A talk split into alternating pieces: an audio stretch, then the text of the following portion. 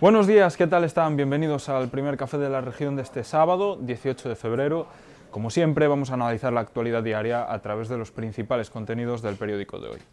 Hablamos de jabalíes, son ya casi una plaga, se avistan muy frecuentemente y el área metropolitana urge soluciones a un problema que tildan de endémico. Las experiencias anteriores de colocar jaulas en concellos como el de Barbadás apuntan a que es un método abocado al fracaso. Nos cuenta más sobre ello Sergio Conde. El área metropolitana urge soluciones para acabar con el preocupante problema, aseguran que suponen los jabalíes. Los alcaldes reclaman un mayor control de una población que solo se limita con la caza. Además, el alcalde de Barbadás cuenta su experiencia con las trampas que ofrece la Consellería de Medio Ambiente. En su caso, no consiguieron atrapar a ningún animal. El histórico edificio Xesteira, en el centro de la ciudad, afronta un nuevo proyecto inmobiliario. Se pretenden hacer ocho pisos y un gran bajo comercial. Eso sí, sin protección municipal. Nos lo amplía Elizabeth Fernández. El Concello de Ourense no ofrece ni el más mínimo grado de protección del edificio Xesteira, eh, en el que estuvo el emblemático cine hasta la década de los dos mil y que posteriormente albergó un cafeteatro y un restaurante chino que terminó cerrando en dos mil once.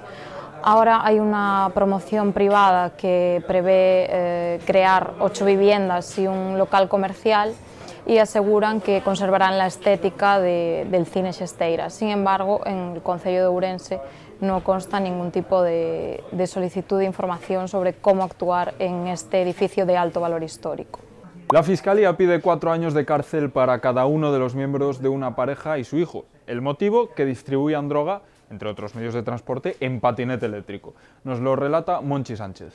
Tres personas con vínculos familiares están acusadas de traficar con drogas en la ciudad. Será el próximo juicio de la Audiencia de Ourense si la huelga de letrados judiciales no lo impide. El supuesto cabecilla tenía sueldo a su madre y al novio de esta, que se encargaba del reparto. La mayor parte por el barrio de Aponte, en donde se movía sobre todo en patinete eléctrico. Nos hacemos eco de otros asuntos de la actualidad informativa, como la compra de Hispamoldes, una empresa de la industria auxiliar de la automoción por parte de un grupo italiano. En concreto, el grupo Sapa, que confirmó que se ha convertido en el accionista mayoritario de la compañía, con sede en la Tecnópolis. En provincia salta la alerta por varios brotes de lengua azul en Ourense y Pontevedra. La Xunta inmoviliza la cabaña ganadera de ambas provincias hasta que culmine una campaña de vacunación. La actualidad para muchos está copada por el entroido. La provincia late con la fiesta y nosotros recogemos ese sentimiento. La jornada de ayer estuvo centrada sobre todo por los desfiles infantiles, tanto en la ciudad como en muchos otros puntos de la provincia. Hacemos un repaso de estos desfiles, entre otras citas, y les recordamos también que hoy pueden obtener el imán de la Pitairoas con el periódico. En deportes les ofrecemos la previa del partido que disputará hoy el club Ourense Baloncesto. El rival al que se enfrenta es el Leima Coruña, candidato al ascenso, a las seis de la tarde en el Paco Paz. Como ya saben, pueden acceder a más información sobre estos temas y otros más en la edición en papel y en nuestra web, laregion punto es.